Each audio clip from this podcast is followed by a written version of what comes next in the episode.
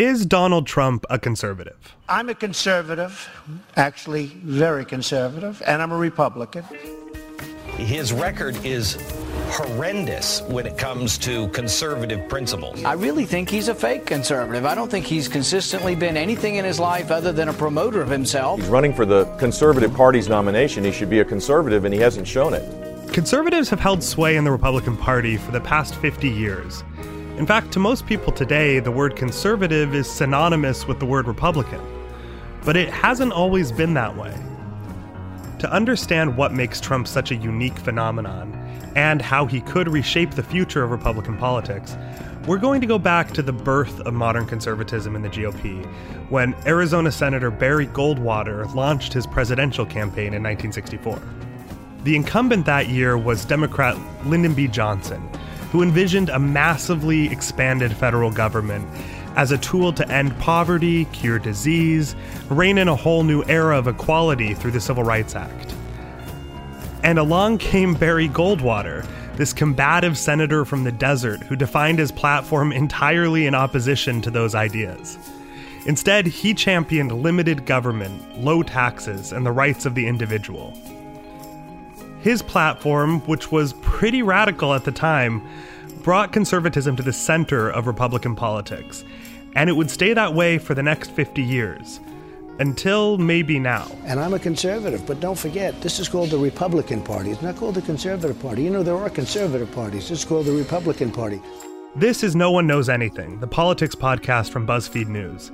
I'm McKay Coppins, senior political writer here at BuzzFeed. Today, we're going to be talking about what happens when political parties change. Where did the conservative movement come from? How did it take over? And could Donald Trump kill it? Catherine Miller joined me to talk about all of this. Uh, she's the politics editor here at BuzzFeed News, and she wrote about Trump, Goldwater, and conservatism from a personal perspective. We started our conversation by going back to the day Goldwater launched his campaign. So when Barry Goldwater announced his candidacy in January nineteen sixty-four, it was a key moment in the emergence of this relatively new movement, conservatism, but it was also, uh, reading about it, kind of a bizarre event, right? Yeah, no, uh, Barry Goldwater was, like, on crutches because he had he had surgery, uh, like, the month before in advance of his running for president. He had, like, bone spurs, but something wrong with his foot. And it was just at his house. Yeah, he was, like, in lots of pain. And so he just, like, hobbled out to his, like, front patio yeah, yeah. and said he was running well, for president. Well, before he did it, though, it was organized press. It was the, a lot of local press and some national reporters. And Goldwater comes out of the house, and his daughter had just gotten engaged the week before at Christmas or something like that. And he comes out and he says, actually, she's knocked up and she's getting married next week. Thanks for coming out for the announcement. What a way to launch yeah. a bid.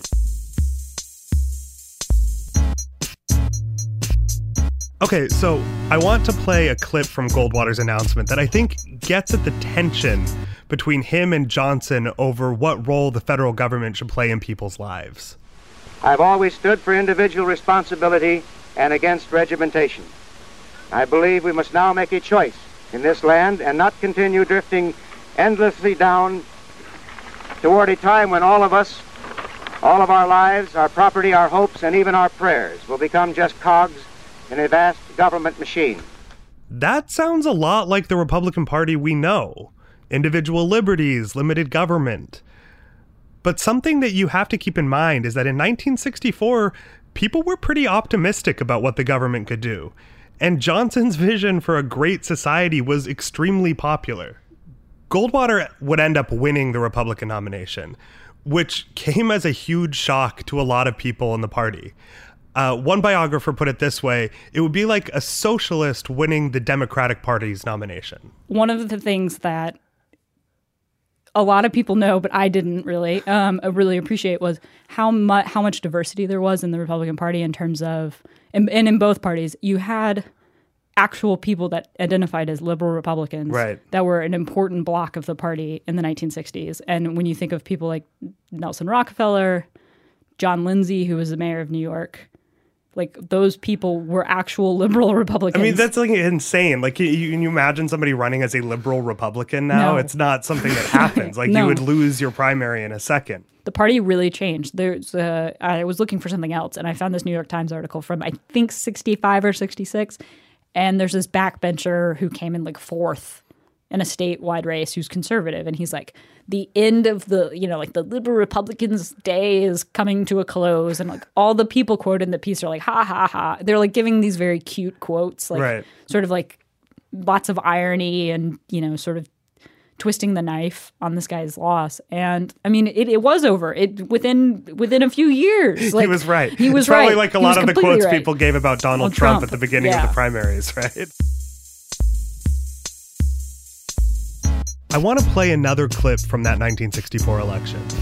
It's a now famous ad that the Johnson campaign ran called Confessions of a Republican.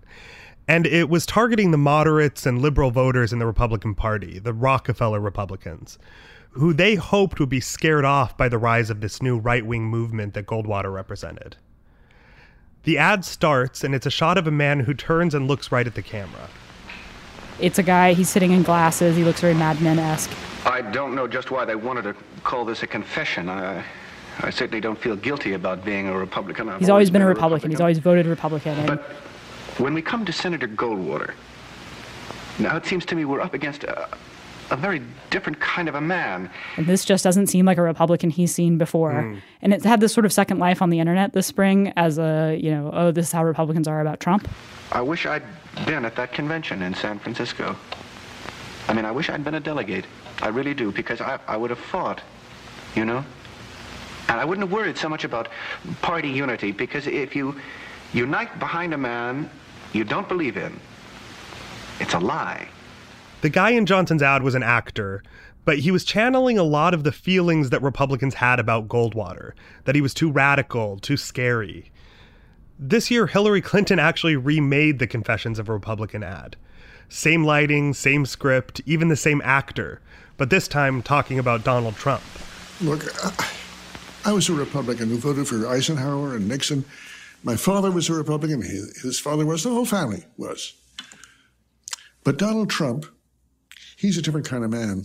The Clinton campaign was calling back to a moment in the Republican Party's history when a candidate emerged who seemed way out of line with the mainstream. Goldwater got walloped in nineteen sixty-four. Most of the states he carried were in the Deep South, where his vote against the Civil Rights Act made him popular with white voters. But while it didn't seem obvious at the time, Goldwater's conservative ideology would end up defining the party for the next half a century. The question now is whether Donald Trump could do the same.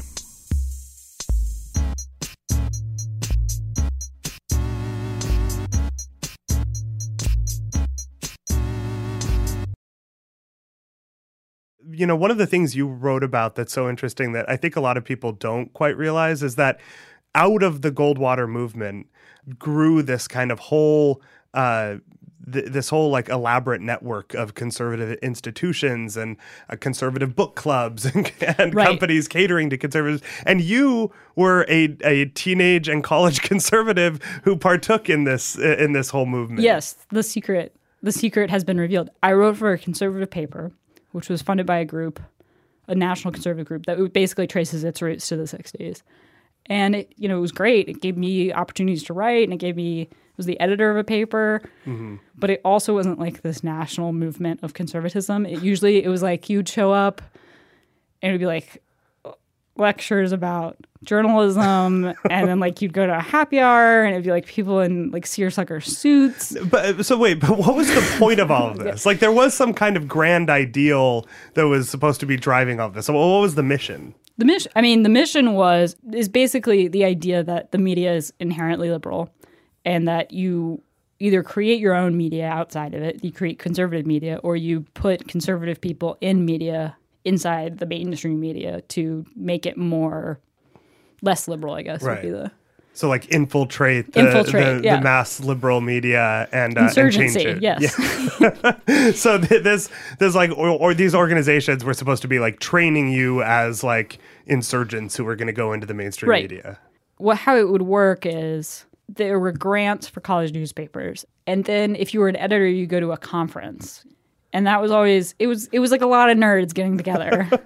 And, nerds in, in tiny flag pins on oh their blazers. Oh yeah, no, it's the only place besides the R N C, I've ever seen anyone under forty, like, unironically wear a flag pin.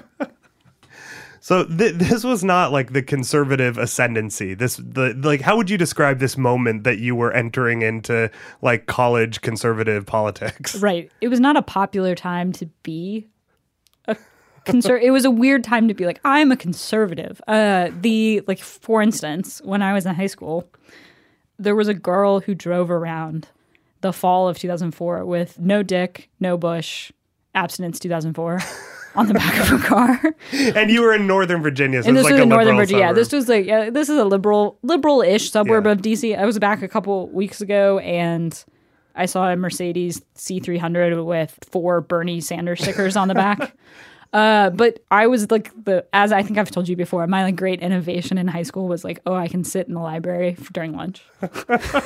So like I wasn't like a delight to be around, but and and on top of that, I was like, I'm going to put Bush Cheney stickers on all my binders. This is like your big yeah, like I'm protest. Like, oh yeah. Oh man, I'm going to show them. So But it was not was I mean this time. was like the yeah, yeah, it was the end of the Bush administration, which was like not a popular time to be a conservative, and then the arrival of Obama. Obama, which was like a really fun, like meaningful experience for a lot of people uh, in college, uh, which I was somewhat apart from.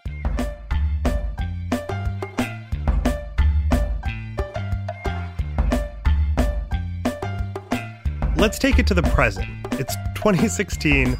We're just eleven weeks away from the presidential election, and Donald Trump is the Republican nominee. He was nominated by the same Republican Party that's been home to Ronald Reagan, George W. Bush, and dozens of Tea Party candidates across the country. And Donald Trump, the, this is kind of the big question that's been uh, asked a thousand times, but is Donald Trump, you know, is he a conservative? Did he grow out of that that movement that Goldwater helped start? No. Well, I mean, it's like you, if you could see you Catherine's got, face, you got when that she question said that. Out straight face. That was that was good. Good work. Well, the, just for the listeners at home, I just want to I want to get that on the record. Here, here's what I would say. I'd say two things. One is, over the last twenty years, Trump has actually been pretty ideologically inconsistent, uh, and and. You know, there's certain things he's he said over the over time, but you know, many things he's he's actually advocated pretty liberal positions on. He you know he's talked about universal health care in the past, so I don't think for one thing he kind of comes out of the conservative movement. And then within this campaign, he's actually been fairly consistent on you know immigration, trade, certain aspects of the economy, and it has more uh, authoritarian, populist.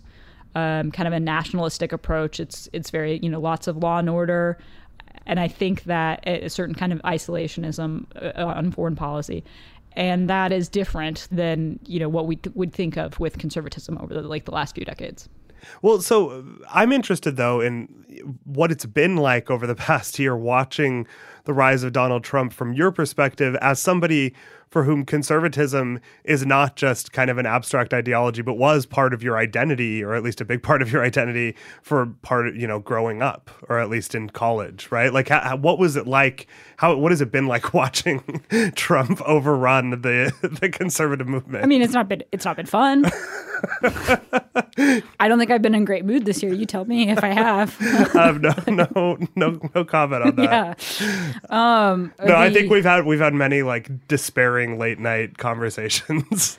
One of the things that I've sort of circled back around on personally is, for instance, you know, I'm from an affluent part of the country, mm-hmm. and I've never lived in a uh, congressional district that voted for Donald Trump in the re- Republican primary. Like even even in New York, I live in the district that voted for John Kasich, the, like that one district.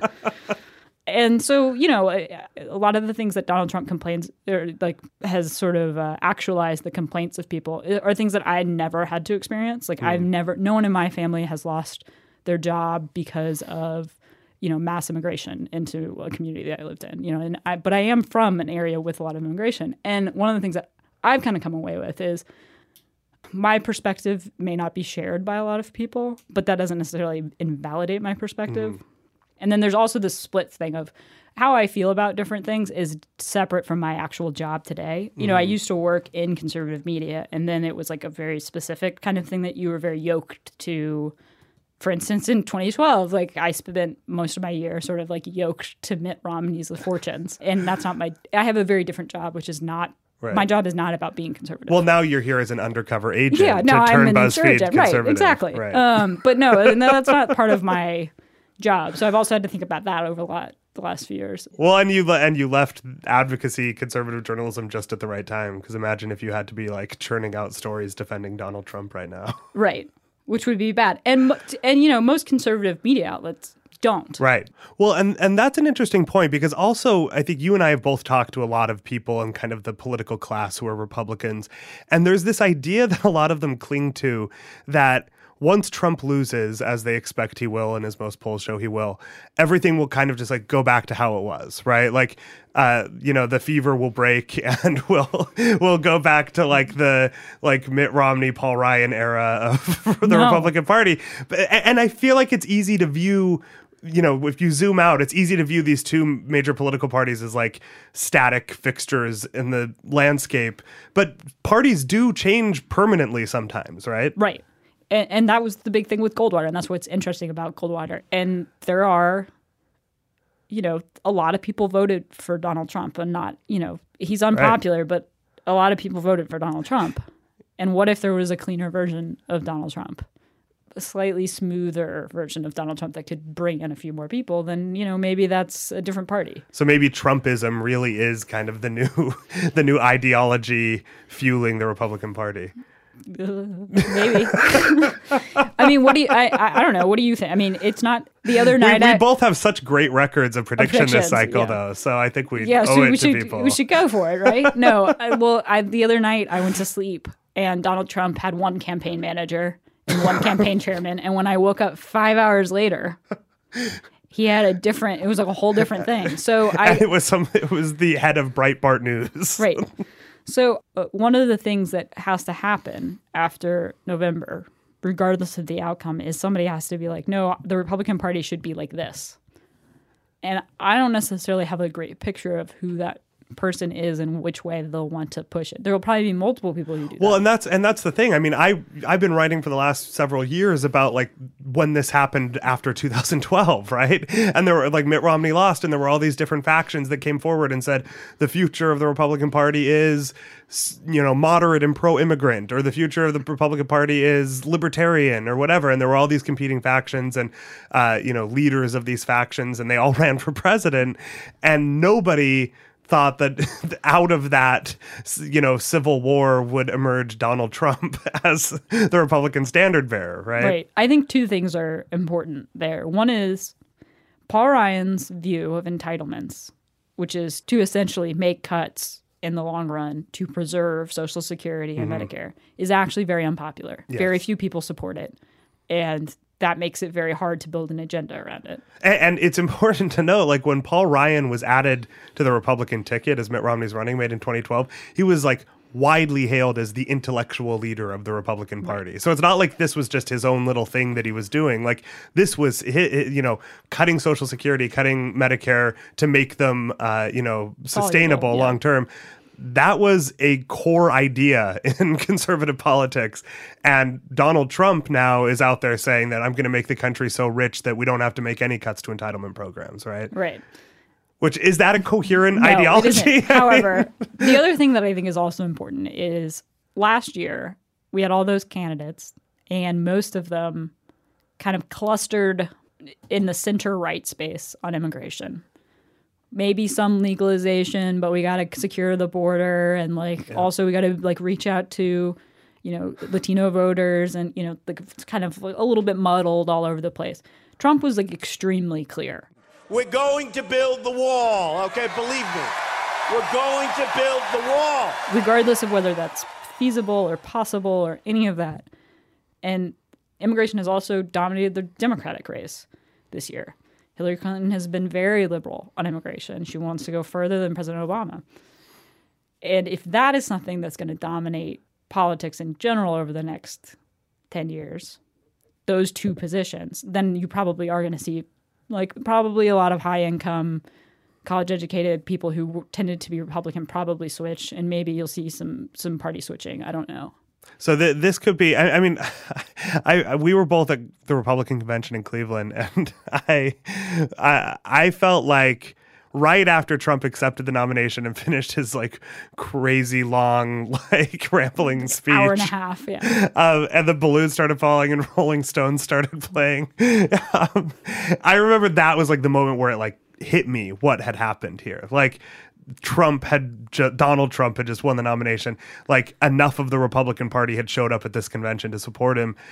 It felt like something fundamentally different right. was happening. People looked pretty excited in the room. I don't know. I hadn't been to one before, but like people looked pumped on, pumped on the floor. I mean, I was down on the floor and like people were extremely excited. We're, like, there was a sense, yeah, yeah. The, and there was a sense that they were like do they were taking part in something historic. No, it definitely felt like something different. It was not one of the things that was sort of like refreshing and fun for what, you know, besides all the bad stuff, right?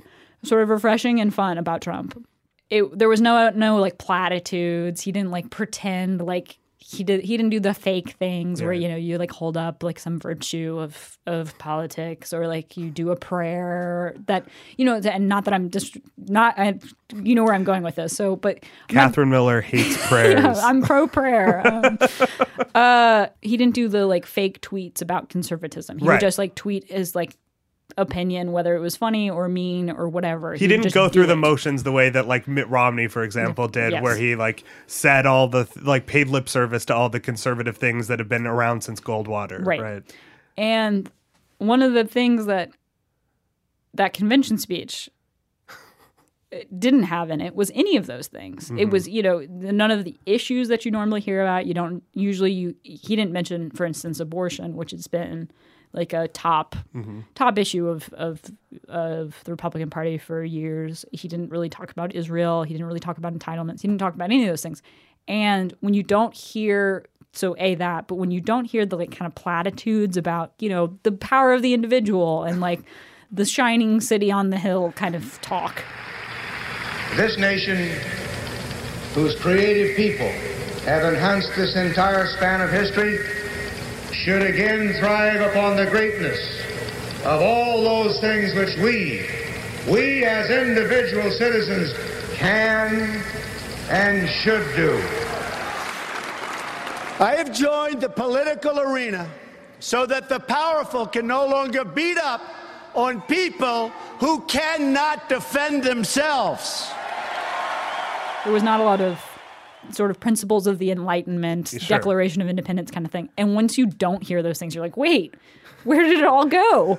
Like, like, bring it back. Like, bring back the, the check box checking, please. You, you would rather have like the nominee like pay phony lip service so to those yeah. things than to like invent his own brand of conservatism. conservatism yeah, it's like, mm, I don't necessarily like that. Uh, and so it did feel it did feel different in that way. It also was very heavy on... heavy in a very like New York kind of authoritarian way on on crime and law and order and those things, and that that's very that's that's different from how how national Republican politics have been. I have a message to every last person threatening the peace on our streets and the safety of our police. When I take the oath of office next year, I will restore law and order to our country. So is this, I guess, like the the the the big question hanging over all this is go back to that Goldwater announcement and then like go through this whole movement he started and all these institutions that blossomed out of it and all the campus conservative newspapers and all of this. I mean, what does Trump's rise say about that? It, could this actually be the end of of all of that or a fundamental transformation of that conservative movement? I don't think there's any reason that it couldn't be. I, I think there's a strong like conservative movement in the country that has a lot of different parts to it and different interests, and it doesn't really agree on a lot. Um, you know, you could have mass align- realignment in American politics. Why not? Like it's happened before. It's happened several times before. There's also interesting parts of, you know, when I went back through a lot of this stuff from the past is how much resentment can play in in sort of uh, making cohesive political movements. You know, there was there was in a way that conservatives don't often talk about. There was a lot of racial resentment in the sixties, um, with during the Civil Rights Act right. and during the um, you know, once you started getting into busing and all of these things, um, there was a lot of resentment then. There was a lot of resentment in the seventies about the economy and taxes and those things that aren't necessarily ideological. Now, but there were ideological components for these other things. And, you know, what bothers people and what can be mass appealing to people is, is you know, that's that's important. So when when we look at basically the history of movement conservatism from Goldwater all the way up to Catherine Miller's conservative newspaper in college.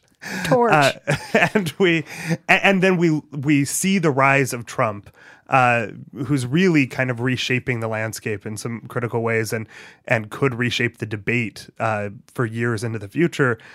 Do we know anything about whether this is the end of movement conservatism?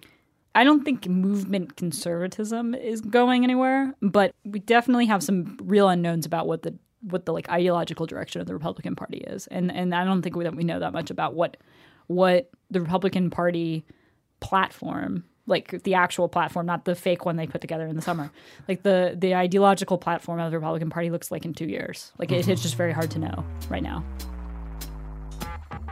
Catherine Miller is the political editor for BuzzFeed News. She wrote about this on the website BuzzFeed dot com. You should go check it out. Uh, thanks for coming, Catherine. Thank you for having me, McKay. No One Knows Anything is produced by Meg Kramer, with editorial oversight from Catherine Miller and Eleanor Kagan, and production help from Julia Furlan. Our music was composed by Beauty Pill. Subscribe to No One Knows Anything on iTunes to follow our coverage through the election. On Twitter, we're at No One Knows, or you can email us no one knows anything at buzzfeed dot com. I'm McKay Coppins, and we'll be back soon with more things we don't know.